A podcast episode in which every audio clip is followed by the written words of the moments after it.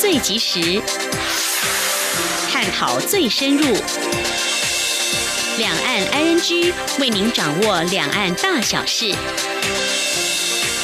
两岸 ING 节目，黄丽杰、韩启贤制作主持。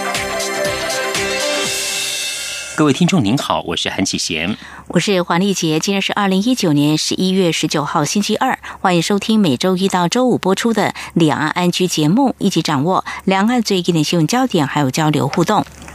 今天节目一开始呢，我们先会带了解重点新闻，包括蔡总统说中国介入台湾选举每天正在发生；赖清德呼吁韩国瑜认清对岸一个中国原则，没有一中各表空间；受困香港李大台及代信学生在葵冲警署落会全力协助。而在掌握新闻重点过后，我们今天的焦点话题就要带您进一步了解，在一些民主国家频频遭受资讯战的攻击，而中国大陆对台统战工作如何操作呢？有哪些管道成了新的战场？总统大。大选还有立委选举毕竟，又有哪些劣迹的议题呢？台湾又该如何应对？我们在今天稍后将会访问台北大学犯罪学研究所助理教授沈博阳来观察探讨。至于在节目第三单元万象安居中，我们今天来关心到，响应扩大国旅秋冬旅游补助方案而推出的夜市抵用券上路两个月来已经回收百万张，预估带动了多少消费呢？还有此外，哪一个夜市回收最多张的夜市抵用券？另外，有地方政府用超商折价券来。换资源回收物效果如何？稍后告诉您。好，我们接下来先来关心今天的重点新闻，轻松掌握的新闻 I N G。蔡文总统副手赖清德昨天表示，台湾是主权独立的国家，名字叫中华民国，并指国民党总统参选韩国瑜带领的国家方向是被统一。对此，韩国瑜今天十九号表示，赖清德说法是借壳上市。他呼吁蔡总统与赖清德说清楚国家定位，否则就是欺骗。请听记者刘品希的报道。明年总统大选弥漫着亡国感，蓝绿阵营不断就两岸议题交锋。国民党总统参选人韩国瑜质疑蔡英文总统副手赖清德的台独立场，要求赖清德向人民说清楚。赖清德十八号晚间在脸书发文，重申自己是务实的台独工作者，并强调台湾已经是个主权独立的国家，名字叫中华民国，与中国互不隶属。执政后不必另外宣布台湾独立，并指国民党与韩国瑜所带领的国家方向其实是被统一，中华民国将真正灭亡。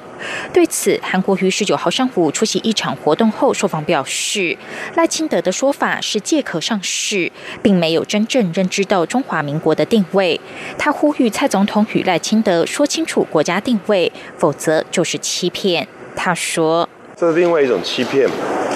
所谓主台湾是主权独立的国家，名字叫中华民国，这次股票术语叫做借壳上市，不是真正认知到一九一一年孙中山先生创办创建的中华民国，到现在台澎金马。那我觉得赖清德院长跟蔡英文总统两位一定要对国家定位讲清楚，否则又是另外一种欺骗。此外，媒体报道，新北市前市长朱立伦确定出任韩国瑜竞选总部主委一职，愿意承担选战操盘手的重担。韩国瑜被问及此事时表示，他非常感谢朱立伦，未来等到时机成熟时，会向外界报告。此外，台商回台投资被蔡总统视为执政最大政绩之一。不过，媒体报道，经济部次长林全能十八号在立法院财政委员会备询时指出，新的投资计划有七成都是国内资金，只有三成预计从国外汇回，而且到今年底资金尚未到位，遭国民党立委曾明宗痛批海外资金根本挂零。对此，韩国瑜表示，民进党完全以欺骗治理国家，他非常感。感慨，韩国瑜搭档副手张善政则进一步指出，台商没有把资金带回的主因，是因为在大陆赚了钱，已经在当地被扣税，回台湾会被双重扣税。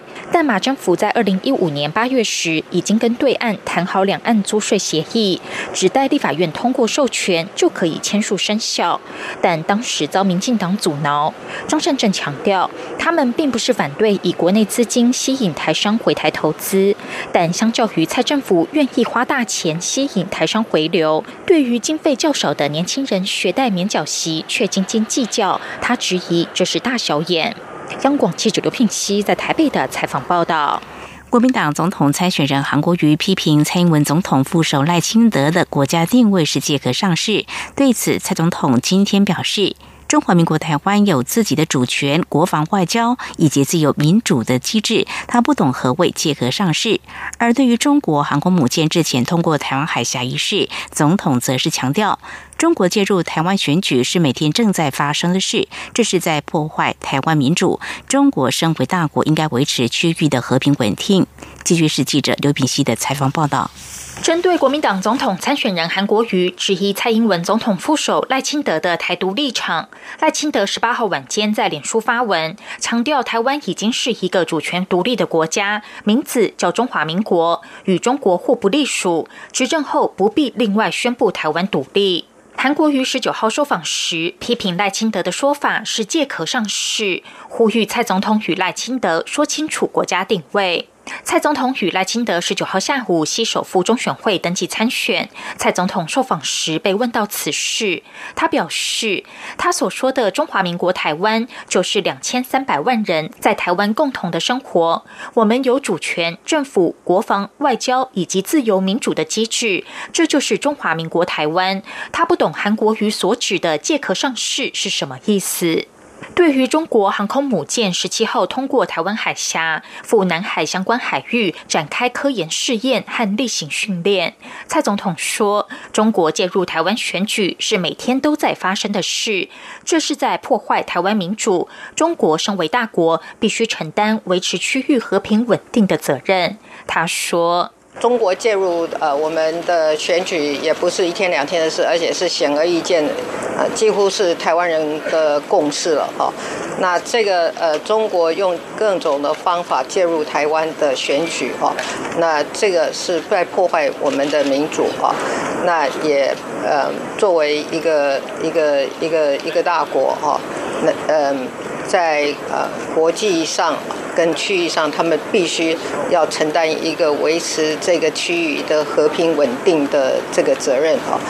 此外，台湾戴姓高中生前两天遭困香港理工大学，十九号清晨获准出校，但因为年满十八岁，没有当场获释，而是被拘捕送往香港警署。对此，总统指出，陆委会已经透过我驻港机构，全力寻求对该名学生提供最好的保护，不论是诉求香港政府或香港的司法机构，政府一定会尽全力让该名学生得到最好的权益保障。央广记者刘品熙在台北的采访报道。民进党副总统参选赖清德今天出席八名党籍高雄市立法委员参选联合登记记者会，媒体提问国民党总统参选韩国瑜曾表示应向人民说清楚要把国家带往什么方向的问题。赖清德说，韩国瑜希望他能够将两岸立场讲清楚，所以也要提醒韩国瑜，在过去两蒋时代是要统一中国，中华民国存在。如果说韩国瑜和国民党无视于中国国家主席习近平的讲话，所谓九二共识就只有一个中国原则，也就是只有中华人民共和国。并没有国民党所宣称的一中各表的空间，也就是中华民国根本不存在。赖清德表示，如果韩国瑜没有体验到中国这一立场的话，而所要带领台湾的方向必然是走向统一，且走向统一之后，中华民国就势必不存在。赖清德说，他主张的是务实台独，基本上就是民进党的台湾前途决议文，也就是说，台湾是一个主权独立的国家，名字叫中华民国，跟中国互不隶属，执政也不必另外宣布台湾独立，但台湾前途有两千。三百万人民可以决定。而针对台商回流，目前还没有看到来自海外的资金。国民党总统参选人韩国瑜批评民进党政府以欺骗治理国家。蔡文总统在今天表示，不能够因为没有从其他地方汇钱回来，就代表没有投资。因为这次集单跟转单来得很快，所以很多厂商便就地扩充在台湾现有的生产机器，并且以自有或在地资金支援台商回来投资，是确实正。正在发生的事。另外关心，适逢共军首艘自制航空母舰零零二十七号通过台湾海峡，国军今天展开联翔操演制敌反空袭演练，由扮演假想敌的 F 十六战机自花莲加山基地升空，并整合三军执行全岛联合作战。中国首艘自制航空母舰编号零零二号，十七号上午由北向南编队自东海航经。台湾海峡期间，美国神盾舰韦恩、麦耶号日本自卫队神盾舰岛风舰在后尾随，广部全程派遣机舰监控。适逢敏感时机，国军上午展开全岛制敌的联翔操演。军方人士表示，扮演假想敌的 F 十六战机清晨自花莲加山基地升空，测试全台陆海空部队的防空能力及应变演练，并整合三军飞弹部队等共同执行联合作战。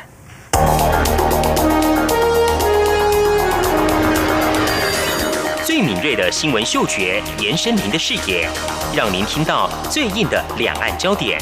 连线访问这次随团出访的央广记者王维婷。是的，今天在大陆福建平潭举办了一场两岸关系研讨会，对世界经济与亚洲会产生哪些影响呢？其中五百个是感染艾滋病的孩童，那分散在呃广东。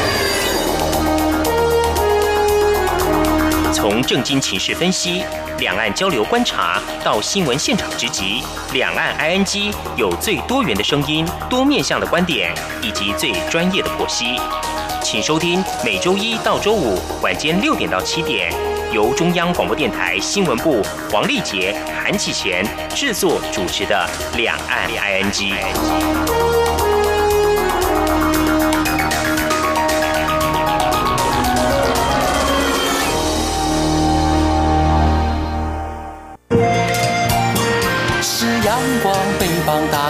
世界之窗，是阳光翅膀，环绕着地球飞翔。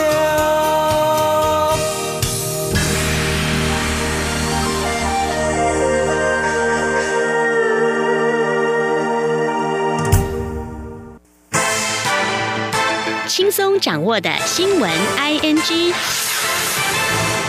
关心香港反送中持续五个多月来的最新焦点，香港行政长官林郑月娥在今天表示，占据香港理工大学的抗议人士必须投降。如果想让这场持续三天的对峙和平解决的话，但死守校园的示威人士则表示绝不屈服。林郑月娥表示，从昨天晚上到今天早上，大约有六百人离开了理工大学，其中两百人左右是十八岁以下。估计目前理大内还有大约一百人。但是，根据香港立场新闻的报道，抵达校园内的抗争者仍在尝试其他突围方法，没有打算自首。而香港警方今天表示，理工大学冲突事件截至今天下午三点，警方在理大及附近区域拘捕和登记大约一千一百人，其中自愿离开的约有六百人，包括四百名成年人和两百名未成年人。警方初步分析，自愿离开人士当中，绝大部分都不是理大学生。而我们持续来关注台籍在信学生遭困香港理工大学一事，陆委会在今天下午表示，戴姓同学已经在凌晨离开了理大，我方协助律师在。在中古通报确认，戴同学仍在葵冲警署。戴同学母亲由我住处代理处长陪同，会同律师在下午一点前往葵冲警署处理。若会指出，为了解戴同学被送往哪个，为了了解戴同学被送往哪个警署，该会还有我住处彻夜密集联系，透过港府相关部门、多位立法会的议员、学校还有教育人士、律师等多方管道查询，并且邀请。请戴姓母亲到住处面对面详细说明政府全力协处情形跟进度，而他的母亲对陆委会及住处同仁全程竭尽所能提供协助表示感谢。陆委会也再次提醒，在香港国人要注意自身的安全，远离示威冲突地点。我驻港办事处的专责小组设有二十四小时专人专线服务，八五二。六一四三九零一二，而在香港的国人如果有急难救助需要，政府将会全力协助。另外来关心，中国官方新华社今天报道，中国全国人大表示，根据基本法，香港法院无权裁定立法是否合宪的问题，其中包括禁蒙面法。香港高等法院十八号就泛民派针对禁蒙面法所提的两件司法复核案作出裁定，其中紧急法在危害公安的情况下使用违反基本法，而禁蒙面法对基本权利的限制超乎合理需要，也属违宪。在香港最高法院作出这项裁定后，中国全国人大常委会法制工作委员会发言人今天表示，香港特别行政区政府颁布的法令是否符合基本法，只能由全国人大常委会来判断和决定，没有任何其他当局有权做判断和决定。而另一方面，前香港立法会议员、职业律师何俊仁则是预计，中国全国人大必定会就禁蒙面法的裁决进行释法，而这样的做法将会伤害香港司法的独立性。何俊仁今天说，在香港高等法院就禁止蒙面规例，也就是蒙面法作出判决之后，中国全国人民代表大会法制工作委员会发言人就予以不留颜面的批评，指出法院挑战人大权力，态度粗暴。他相信人大必定会就高院的裁定进行释法，而港府也会上诉。至于上诉或释法的时序并不重要，结果就是释法，然后香港法院必须服从。他说，北京方面正从全方位来钳制香港，包括在司法层面。此外，针对香港理工大学的几名对峙冲突，外交部长吴钊燮今天十九号推文表达高度关切与忧心。吴钊燮表示，解决香港问题的根本之道，其实就是给予香港人民应有的自由，应落实真正的民主，落实普选。请听记者王兆坤的报道。外交部发言人欧江安表示，很遗憾看到香港爆发的冲突，高度忧心香港局势动荡及港警的暴力执法。并严重关切港警是荷枪实弹对付自己的人民。外交部长吴钊燮推文对香港局势表示震惊，尤其是看到港警在理工大学大量逮捕示威人士，连紧急医疗救护人员也遭逮捕，这样的画面让人触目惊心，完全不能接受。欧江安说：“部长他认为，解决香港问题的根本之道呢，其实就是给予香港人民他们应有的自由，是落实真正的民主，落实普选。”欧江安引述美国国务卿蓬佩奥对香港局势表达严重关切，呼吁各方克制，强调为香港带来平静的主要责任仍在于香港政府等立场，并重申我方坚定支持香港人民争取自由、民主、人权。中央广播电台记者王兆坤台北采访报道：香港反送中事件延烧至今更加激烈，引发国际社会高度关注。立法院长苏家全今天透过脸书发文声援香港，他指出，台湾人民透过网络跟媒体持续关注香港局势，并且为事态的发展感到非常愤怒与担忧。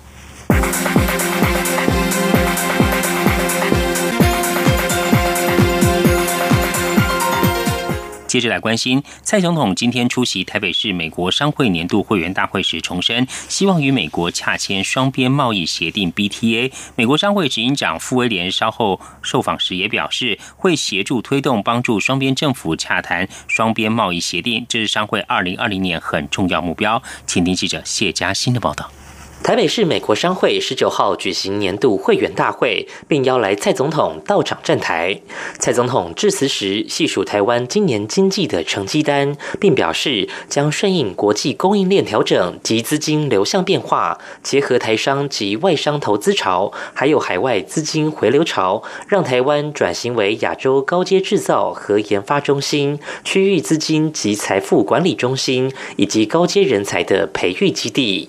总统指出，台美有相同的经济发展战略目标。川普政府的主要目标是重返美国制造，台湾也正致力寻求在全球供应链的新定位，打造新的生产和制造模式。双方在资通讯、半导体、汽车及航太产业关系紧密，未来可延伸至尖端制造领域的策略性合作，尤其是数位经济、人工智慧、物联网及工业四点零等。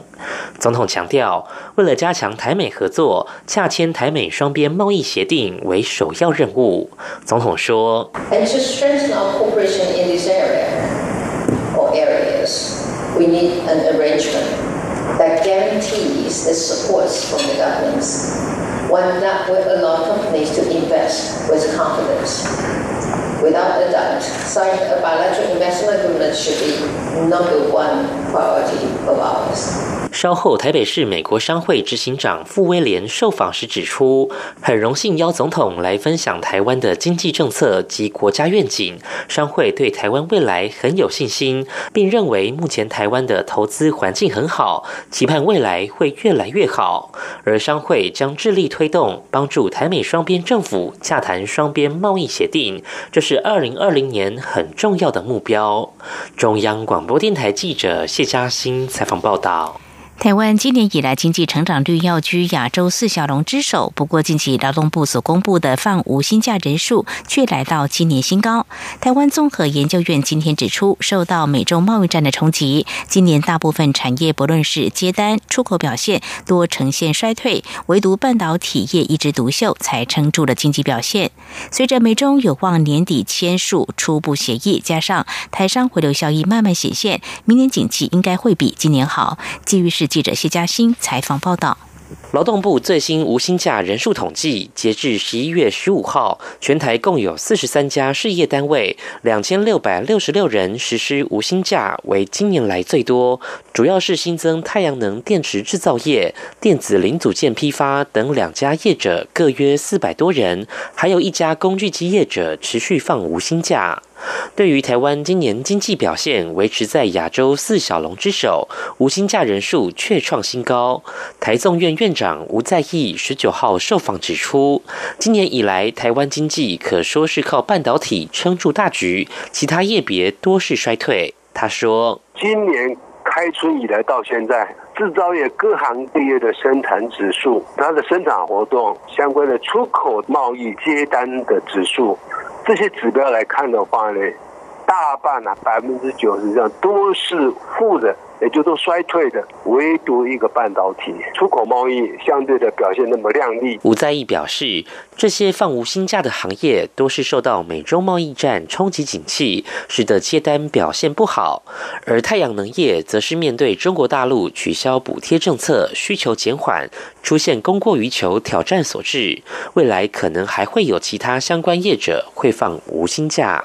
不过，吴在义认为，随着美中双方年底有望签署协议，明年全球包括台湾景气应会复苏好转，加上台湾还有台商回流七千亿元投资益助，效益也会在这两年逐渐显现。中央广播电台记者谢嘉欣采访报道。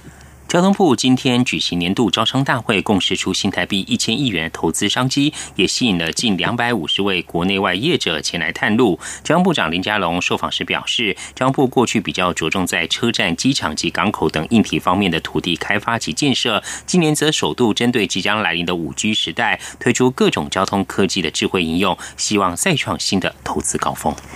代表友邦马绍尔群岛十八号举行国会大选，目前仍在计票。我外交部今天表示，台马外交关系并非马国这次的选战议题。该国朝野虽然在内政议题上有多元的意见，但是各党派和台湾都保持友好的交往。外交部表示，中国近年来在太平洋扩张势力猖獗，一贯以金钱诱惑及虚浮的援助伎俩，已经引起国际社会忧心以及高度警惕。我国除了将持续密切注意相关情，是深化和友邦各项领域的合作，也会强化和理念相近国家的协作，以巩固邦谊以及共同维护区域的民主价值跟和平稳定。以上就是今天的重点新闻，这里是中央广播电台，您现在所收听的节目是两岸安居，稍后为您进行话题安居单元。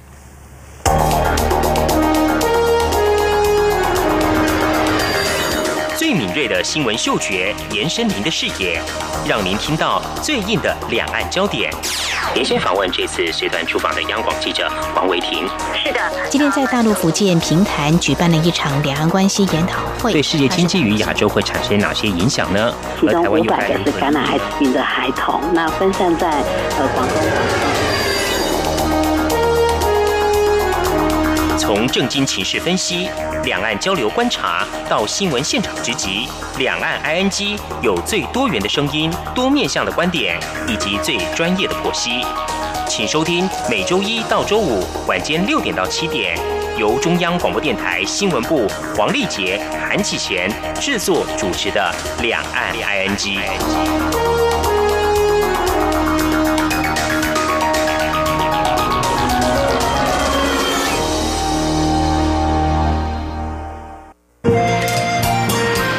阳光，翅膀打开了世界之窗，是阳光翅膀环绕着地球飞翔。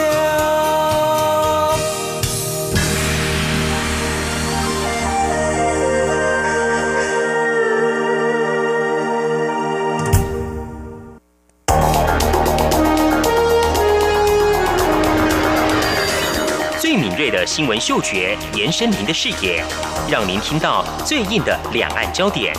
连线访问这次随团出访的央广记者王维婷。是的，今天在大陆福建平潭举办了一场两岸关系研讨会，对世界经济与亚洲会产生哪些影响呢？其中五百个是感染艾滋病的孩童，那分散在呃广东。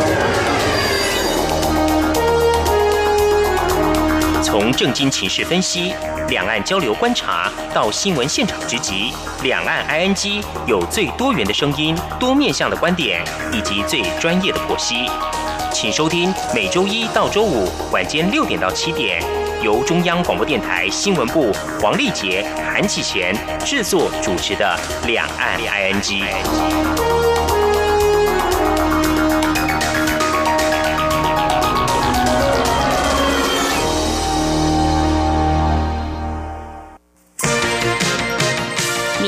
想关心的话题，I N G。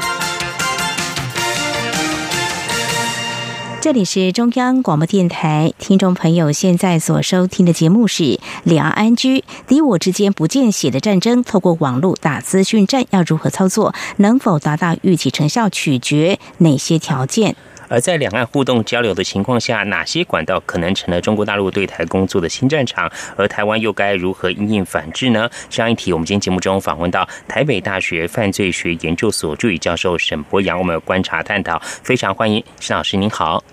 嘿，你好，好，非常欢迎沈老师哦。老师常年研究这个资讯战啊，首先是不是呃，先简单来跟我们听众朋友说明一下，这资讯战的内涵到底主要是哪些呢？又希望能够达到哪些目的？呃，资讯战它本身应该说各国的形态比较不一样，譬如说美国可能就比较偏重防守，那俄罗斯比较偏重进攻。那中国其实也有自己的一套模式，尤其是从一九四九年之后一直对我们打统战，那统战之后又会升级成这种资讯战，会有他自己的一套模式。那他当然也会多多少少去模仿俄罗斯的一些手法。但无论如何，其实各国资讯战都有几个共通点。嗯，第一个就是它大部分都是呃针对民主国家的弱点来做设计，所以它很多时候都是为了要让民主国家。大家变得更为对立，嗯，所以如果说通常用这种平时跟战时这种分法的话，平时就是没有什么事情的时候，它最主要就是让你乱，让你这个国家对立。那如果战时，那当然不一定是战争，比如说像选举的时候，或者有重大社会事件发生的时候，这算是比较急迫紧张的时候，这个时候就会有大量的，比如说用假新闻啊等等之类的去制造一些。呃，这个想法的改变，所以如果说是针对选举的话，他就会希望说借由讯息的一个散布，去达到这种人民对于特定的一些呃政治人物的厌恶啊，或者议题的厌恶啊等等之类的，这些都会慢慢开展出来。嗯哼，是。那老师，呃，资讯站用这种洗脑方式来进行新战，你可以举一些已经发生的一些实例来，他们可能采取怎么样的一个做法，帮我们做一些说明呢？以目前来讲的话，其实还蛮多的。我都通常把它分成呃线上跟线下两种不同的模式。线上模式通常就是大家理解的，就是这种透过网络的攻击。那像中国会制作蛮多的 podcast，哦，或者说呃广播节目，那这个多多少少会影响，但这个影响力比较不大。这种是比较偏向空中。那现在当然比较流行的就是利用 Facebook 的方式去散播一些不实的消息。那比如说，像我们就举最近的例子好了。最近这两个礼拜传最多的都是在讲，呃，蔡英文总统怎么炒地皮的新闻。嗯，那他最早的这个源头就是来自于中国。那它大部分都是透过 Facebook 来散布。但这个透过 Facebook 散播的方式其实蛮特别的，是因为就像我等一下要讲的线下的模式，它是两个平行线。譬如说在线下，像我们人跟人之间会传谣言啊什么之类的，那有一些长期跟中国交流的一些团体会把谣言带到这个地方上传。他们就不会传我刚刚讲的 Facebook 上面的谣言。这两边有点像是平行线。那我觉得比较可能的一个因素，可能就是做线上操作的人跟在线下做操作的人，可能就是完全不同的人，所以彼此之间可能没有那么太多的交集，所以才会导致两边的谣言常常会呃对不起来了。就是说两边其实不太会重复。那线上的话，比如说他们也很擅长在，比如说马来西亚或者说一些海外的地方设立一些，应该这样讲叫做。新科技公司或行销公司，嗯，那他们就会创立一些这个专门放假消息的网站，嗯，那这些网站呢，有单一一个网站，有时候一天就会传五百篇文章，所以就对我们来讲，这个就是有点像是垃圾讯息。嗯，假设一个国家，譬如说一天单一新闻量可能有一百则，但假设它可以制造一万则以上的新闻把你淹没的话。那大部分人在阅读新闻的时候，尤其是在线上的时候，看到的比较多的，可能就是都是垃圾的资讯。嗯，那这种垃圾资讯就很容易造成偏误。它有时候也不一定是假新闻，它有时候可能就是一些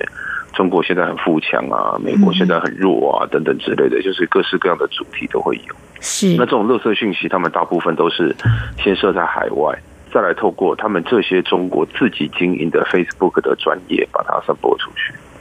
那早期他们是这样做，那今年呃，应该是不能说今年，应该说下半年，大概五六月以后改了新的模式，是因为我们渐渐去揭露，他说他们同时间是制造假新闻，然后又在粉丝专业同时放假消息，就是因为他们就同步，那他们后来就改成去吸引一些想要赚钱的人，譬如说你自己设立粉丝专业，然后帮我这个海外的内容农场。海外的这些假新闻散播，一天散播多少则，触及多少人，我就领多少钱。那很多人说真的也是缺钱，所以反而都会去创这样的粉丝专业去帮忙散播。那有时候虽然一个粉丝专业可能只有五千人，但是这样大量的散播之下，你只要成立。两百个粉丝专业，那那个分众的那个速度也是不得了。嗯哼，所以这是他们线上现在比较会做的事情。哦哼，但线下可能就比较不一样。哦哦，那线下的情况又是怎么样呢？老师，线下比较像统战，就是因为我们有太多长期，比如说是台商啊，哦，地方的村长、里长，那还有像这个呃公庙，就是有很多长期跟这个中国交流的，他们常常会把谣言就是直接带回来，就是。你是说他们是收到指令，还是不是收到指令？这个我们也不确定。但他们会常常在地方上放谣言，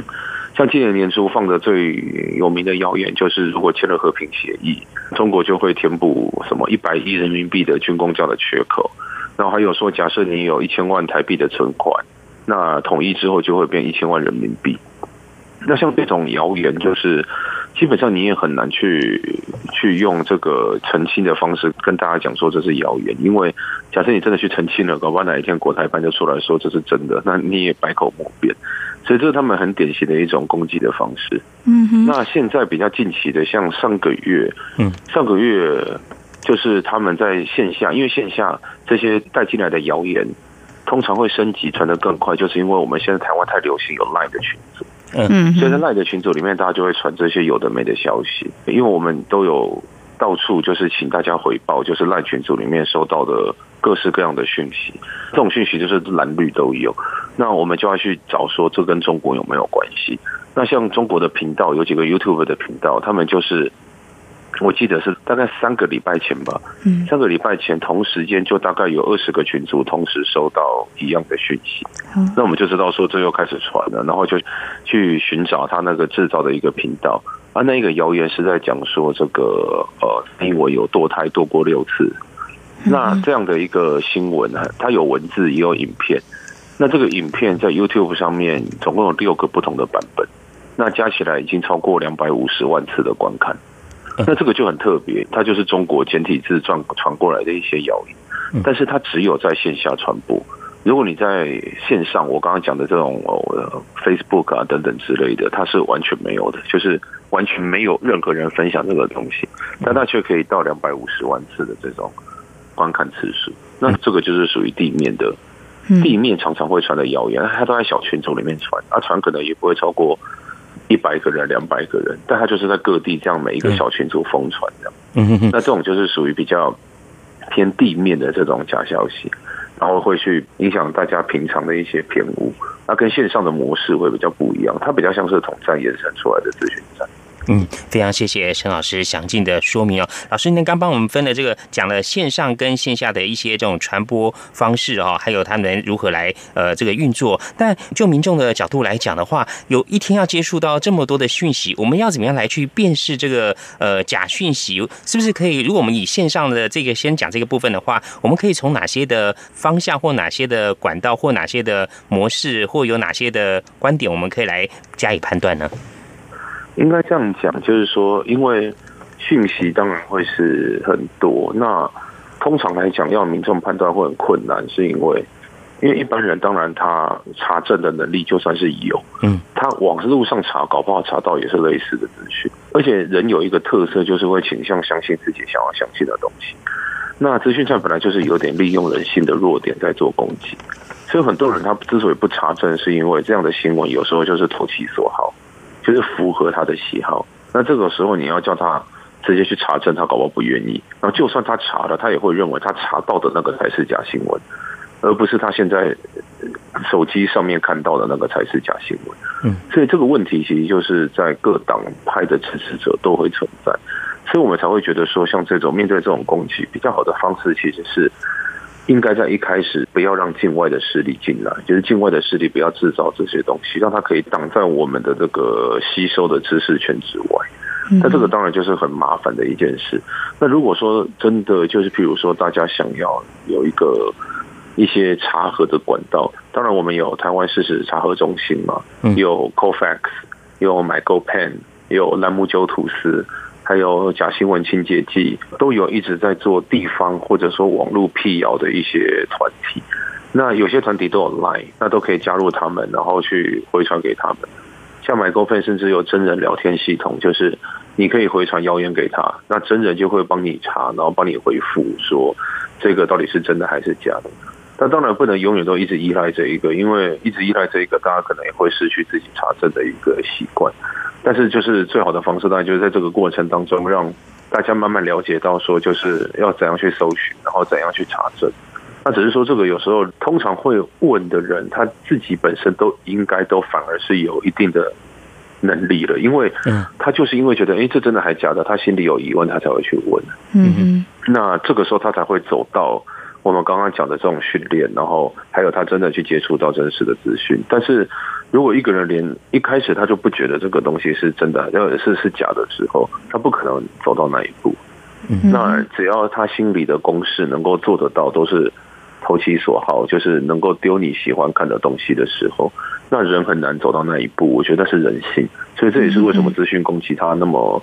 可怕的一个原因。俄罗斯真正那么多国家攻击，很多国家的民主制度、媒体制度也都比台湾还要成熟，但是为什么都还是会中招？最主要的原因就在这里。嗯哼，好，非常谢谢沈老师您的解析哦。那么，一些国家已经呢备受资讯战的攻击哦。那么，我们如果在聚焦这两岸互动交流频繁的情况之下，那么中国大陆呢对于台湾的一些对台工作是否采取了资讯战？可能借有哪些管道？目前的情况如何？怎么样来防治呢？跟我们做相当专业的解析说明。下半阶段呢，我们再请台北大学犯罪学研究所助理教授沈博阳沈老师来进一步来跟我们解析。面对这样的资讯站，可能透过很多管道来渗入，那么在辨识讯息又相对有一定的难度，我们应该怎么样来尽可能的反制假讯息、假资讯呢？我们稍后再请沈老师为我们做进一步的解析。谢谢。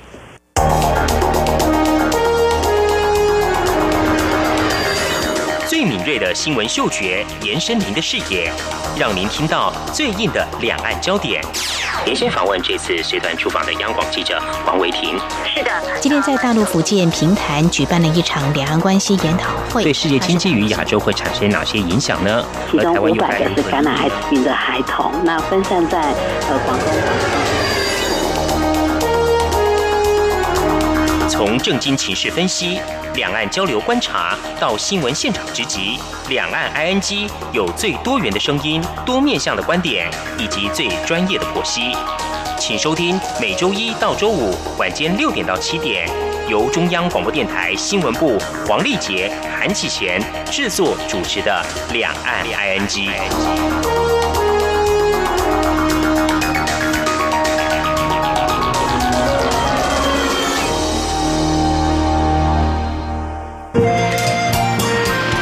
阳光，翅膀打开了世界之窗；是阳光，翅膀环绕着地球飞翔。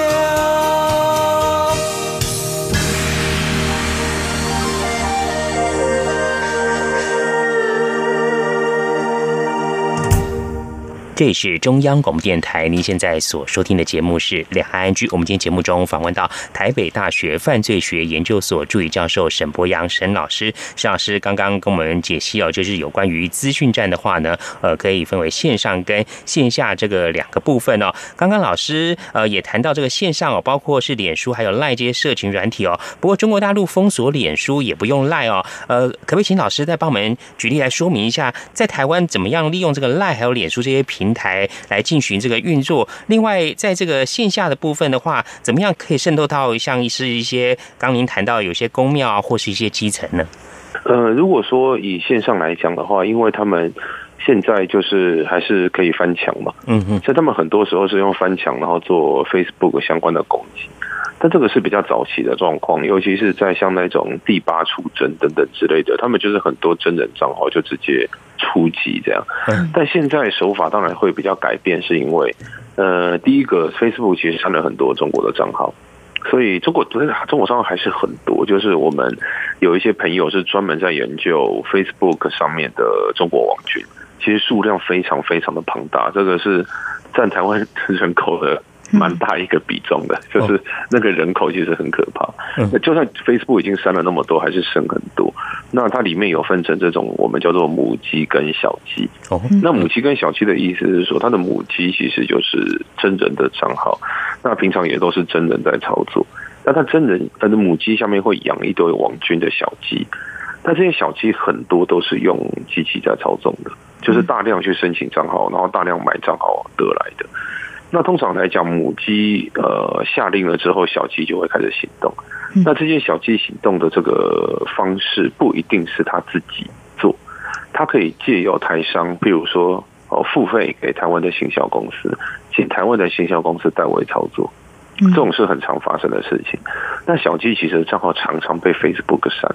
但是母鸡很少被删掉，所以这也是我们现在观察到的一些模式。那我们甚至都去。呃，备份这些母鸡的这些行动，然后以及看我们之后要怎么应对，所以这是他们属于比较偏线上的一个方式。就是就算他们是封锁这方面的网络，其实他们除了自己那几个大母鸡翻墙之外，他们透过台湾行销公司的代操，其实可以做到很多事情。那地方上的话，其实也是很类似，就是嗯哼，通常来讲这个。公庙之所以会被掌握，有很大一个原因，是因为有一些公庙它本身其实也是赚不了钱的。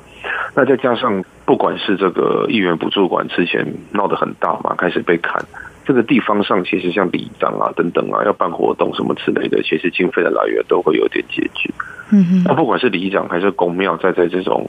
需要办活动，然后需要跟在地的这个人民做接触的时候，其实说真的没钱的。所以统战部的钱其实很快就可以带进来，那通常都是透过台商。那把这种钱带进来的一个最大的效果，就是变成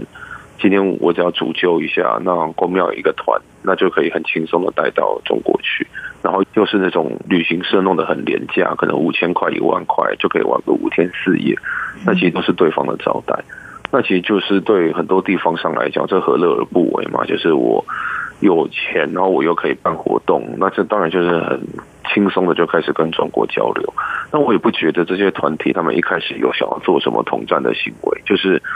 他们也就是大家就是混口饭吃嘛。那混口饭吃之后呢，他们未必会知道说，在不久的将来之后，他们反而会变成中国利用的棋子。所以这个对我来讲是有点像半受害者的一些角色。但是问题是，他们影响选举的方式就会很多，譬如说。对于中国来讲，它要影响台湾的选举，要影响到总统层级，稍微还是会比较累啊。因为毕竟总统选举的议题永远都是统独议题。那统独议题以中国的角色要来带风向，本来就不是那么容易，除非他能够一直不断的攻击，譬如说他不喜欢的候选人，这个大概是他可以做得到的。但我觉得以他们的角度来讲，其实真正要去控制的还是台湾的地方选举。哼因为我们的地方选举早期以来，不管是国民党还是民进党，都是还是以绑桩作为最主要的选战主轴啊。那地方的势力哦，不管是我们刚刚讲的村里长，还是说公庙，还是说一些哦农渔会等等之类的，这些团体其实都会有一些顾票的效果。那也是为什么地方的政治人物都一定要跟他们比较熟悉。但问题就在于说，如果今天绑桩不是有这个。呃，国民两党这些大党在绑桩，如果绑桩的是中国共产党，对我们来说就比较麻烦。因为，譬如说，他长期如果跟这个中国交流之后，那中国可能就会告诉这些长期交流的团体，跟他们讲说，那这一次立委选举的时候，希望你们在这个地方可以投谁？那这个谁当然可能是亲中的这个所谓的候选人，他不一定是两个政党的，但他就是亲中的候选人。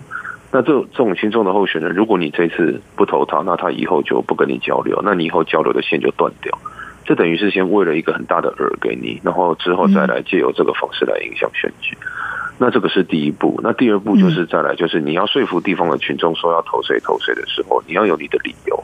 那你要你的理由之后，你就要散播各式各样的资讯。那这个资讯对我们来讲，当然也就是资讯站的一部分。所以这也是我刚刚讲的线下很强的一部分。你地方上他自己也会想要帮忙顾票，不然的话以后交流不来我这边怎么办？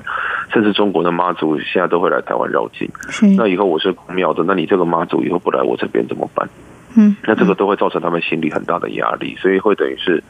就是不得不去迎合统战的一些行为。那这样就会实质的影响到台湾地方的选举。那我觉得这对民主是很大的一个伤害。嗯，那资讯战其实。除了让你乱之外，在选举的时候，其实就是去伤害你的民主。嗯，那对我来说，这个就是会比较麻烦的事情。这也是为什么我们觉得，就是像这种代理人相关的法案很重要的一个原因。嗯哼，这个政务代理人修法呢，仪式上呢，在立法院也有诸多讨论。那么相关单位呢，也正视这个问题呢。不过还是要这个立法院朝野要有共识，才有进一步的推动。非常谢谢沈博阳老师您的解析，谈到中国大陆对台工作在资讯站可能对台的一些做法。所以呢，有关资讯或讯息怎么样针对目标进行列解，针对台湾，特别是明年总统大选，那么如何来设定议题，有哪些关注面向？不过呢，有一个情况在这个月初。的时候，中国大陆发布一个二十六条措施，便利台湾民众前往中国大陆就学啦、就业或前往投资。这个部分的话，老师怎么样来看呢？就一样，就是跟他们以前的会台措施其实都一样啊，对我们来说都是幌子而已。最主要就是要打开一些交流的频道，对我来讲就是有点像诈骗集团。那一方面断你的邦交国，一方面在海外给你施压，然后一方面在你的国家放假休息。然后突然又端出跟你讲说我们要回台措施，然后我们要频繁跟你交流。那其实对我们来讲，这些都是假动作。那真正做的恶劣的事情，那才是重点，而不是做这些就是所谓的这个会台措施。但其实有些根本就是本来就是可以做的事情，而有些是根本就是开放了之后就跟平台那边一样，根本就不用任何实质的效果。那都只是方便一些教授还有一些大学，然后把学生带过去做实质统战行为。嗯嗯哼，是老师。那呃，另外就是刚刚您谈到这些呃假讯息，还有这个资讯站的状况哦，您认为我们可以有哪些方式来加以去反制，或者是说有其他哪些国家的做法，我们可以作为一些参考呢？嗯，我觉得透明化当然还是对的事情，因为言论自由嘛，你不可能就是真的把就是别人的言论砍掉，尤其是假设今天台湾有亲中的人士，那他发表亲中的言论，我怎么可能就是说不希望这个言论在市场上？这是做不到的事情，嗯，但是我们能够做得到的事情，就是说，如果这个讯息是来自于中国，或者是中国特定的单位把这个假消息或者争议的消息丢到台湾里面，我们至少希望能够标示出来说，这个是中国来的讯息，然后让大家知道说这是中国来的讯息，所以它可能是拿来扰乱我们的，但是要不要读呢，还是大家自己的这个判断嘛，因为我们总不能把所有的东西全部挡下来。那这些我刚刚讲的，在地方上统战的这些团体也是一样，就是他如果有拿中国的钱、收中国的指令，但是他又没有做违法行为的时候，那我们就应该把它标示出来。那标示出来之后，让大家知道说，你看这个这些人就是收了中国的钱，或者说拿了中国的指示在做事。那如果是这个样子的话，那他讲的言论是不是值得相信？还是他就只是一个言论的一个传声筒而已？我觉得这个就是有必要让全民拿来做判断，因为我们总不能一直帮助大家做判断，要做判断的到时候还是民众自己。那我们做的事情应该就是先把它透明化，就是让大家知道说有这样的事情，然后我们应该怎么办。这个可能才是比较适合民主的一个解法。嗯，啊，但是因为在国外做这种事情的时候，除了就是要揭露，把这些人说，哎，你跟中国的关系，或者你在干什么，揭露出来之外，再来就是他如果是组织，要交代人事，交代金流，因为你要让大家知道说你在做这样的事情，有可能会伤害到民主这样子，所以他会有一些义务了。但是就算有这些义务，他的言论还是会在市场上面的，不会因为这样就消失。嗯哼，好，这是靠一己之力，我们可以让很多讯息让它透明化哦。目前来看的话，因为有些民主国家遭受资讯战的攻击，有没有可能是联合一些国家力量来防堵？这是可行的吗？一定可以啊，因为它这个像我刚刚讲的一些攻击，它有的网站都设在海外，嗯，所以如果说在台湾要求登记的时候，我们也很希望其他国家有类似的法律的，就是他们的法律也可以要求这个组织去登记，那他这样才会被摊在阳光下，那不然的话，他都在境外，那个什么，他的公司也都在美国、在马来西亚，那我们台湾也无能为力。所以这也是为什么各国的一个执法的一些合作，就是各国立法要先合作，就是大家都要立类似这样的法律，然后执法的合作其实蛮重要的。那这个其实，在所有的议题上面其实都是这样，就好像我们今天吃东西、喝东西，我们都要求包装上面就是要标示嘛，你今天是中国制的，还是日本制，还是美国制，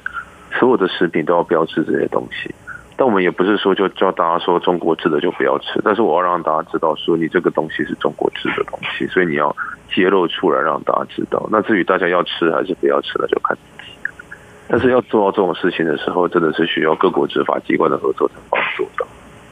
嗯，是好。我们今天节目中呢，非常感谢台北大学犯罪学研究所助理教授沈博阳沈老师哦，针对政府应该如何因应中共对台工作采取的资讯战，我们有哪些需要关注的焦点面向，我们提供您精辟的观点跟建议。非常谢谢沈老师接受访问，谢谢您，谢谢谢谢大家，谢谢谢谢沈老师，谢谢。阳光就是阳光，成了我的翅膀。阳光就是阳光，人民自由飞翔。阳光就是阳光，世界在我肩膀。阳光是你，是我生命的翅膀。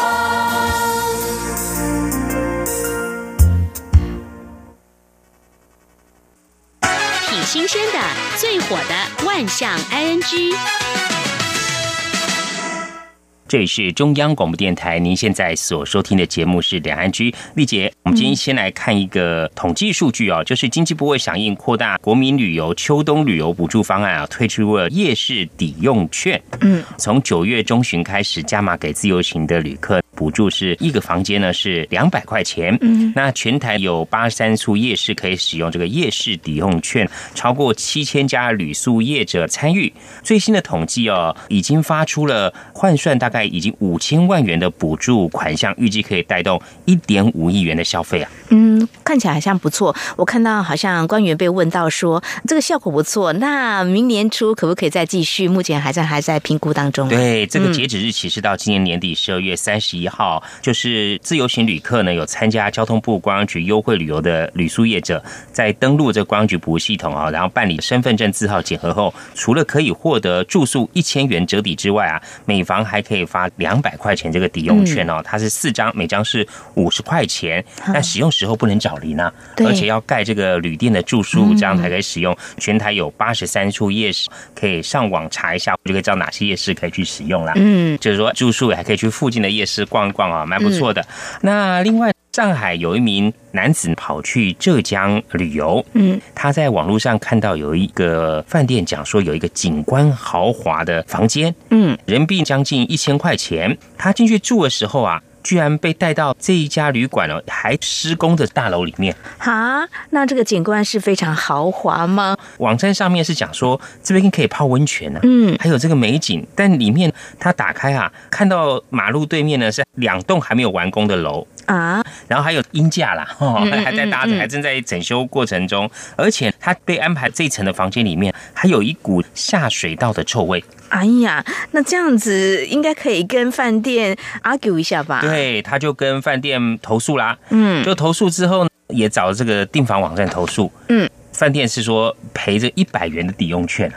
哦他这个房间一个晚上将近一千块人民币，嗯哦，只赔了一百元。这名男子呢不满意，于是呢嗯就向当地的机关来投诉。最后，订房网站跟旅店业者就是退一赔一。哦，哦，除了他的房价之外，再赔他一天的钱。这个广告有点夸大哦，所以有时候我们看到一些订房网站或是呃一些网络上一些宣传饭店怎么样，看着都好心动，好像每一家饭店都很棒哦。可是真的去住的时候，有时候这种感觉落差还蛮大的。嗯，另外这是发生在香港，有名网友去吃饭，旁边一桌的女客人突然惊声尖叫，他就转过头去一看，原来是从天花板上掉了一一只大型的灰色米奇啊老鼠，太吓人了。这个餐厅赶快过来啊处理，就是说要补偿这名女客人。这次餐点免费哦，就拿了一个这个抵用的给她，结果这个客人就直接走了，可能惊吓过度了哈。不下了，嗯嗯，另外在台湾买东西啊，可以索取这个发票，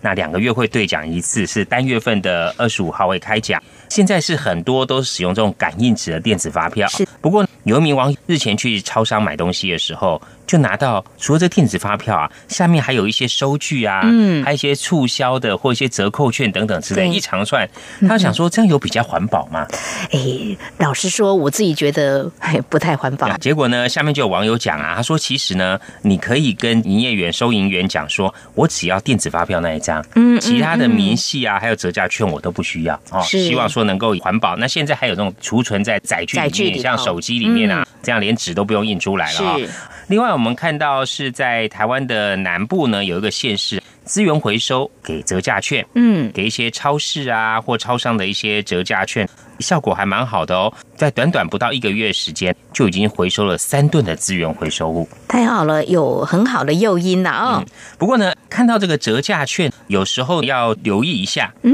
日前在网络上啊，就流传着说，有一家超市的折价券哦，还不低哦，将近嗯台币两千多块的折价券，只要上网点选特定的连接，然后回答一些问题呢，就可以获得这个折价券。嗯不过呢，有网友上去点了之后啊，发现怪怪的。啊，怎么了？虽然说这个首页是这家超市的 mark，不过呢，感觉起来就质感有点粗糙啊。嗯，而且进去点选的问题，写了一两题之后，也发现怪怪的哦。嗯后来呢，记者就去访问这个相关的科技公司啊，才发现哦，原来这个呢是一场骗局啊。这家超市根本没有这个网络折价券。嗯。这个就是要收集填写人的一些资料，借机来安装一些恶意城市骗局啊。哎呦，这好可怕哦！这个诈骗集团的手法真的是推陈出新呐、对，所以在网络上看到哎有些好康的时候要特别小心哦。另外，发生在日本有一个图书馆，他们经常发现报纸或是杂志的一些优惠券地方啊，嗯被民众捡走。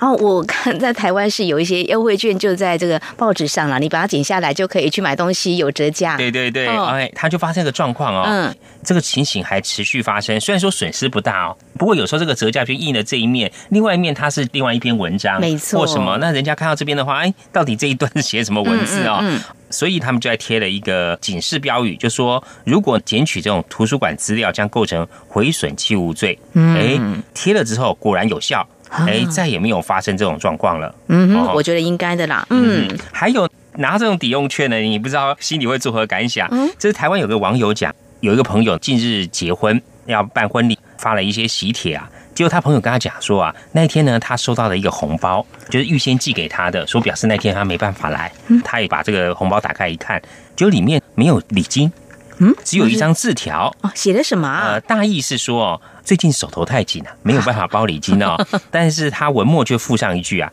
这个字条啊可抵一千两百元，就意思说下次我结婚的时候，你拿这张纸条来就可以抵一千两百元。哇，所以呢这件事情就可以看出两个人的友谊，考验一下了啊。这件跟听众朋友分享，节目尾声呢，再和听众朋友呼吁一下，如果说听众朋友们对我们节目任何建议看法，非常欢迎利用以下管道来告诉我们。传统邮件寄到台湾台北市北安路五十五号两岸安居节目收。电子邮件信箱节目有两个，一个是 i n g at r t i 点 o r g 点 t w，另外一个是 QQ 信箱一四七四七一七四零零 at qq dot com。同时，听众朋友，我们还可以透过 QQ 线上及时互动，QQ 码一四七四七一七四零零。另外，也非常欢迎听众朋友加入两岸安居的脸书粉丝团，在脸书的搜寻栏位上打上节目名称“两岸安居”来搜寻，就可以连接到我们的页面了。好，那么这是今天节目，也非常感谢谢听众朋友您的收听，祝福你，我们下次同时间空中再会，拜拜。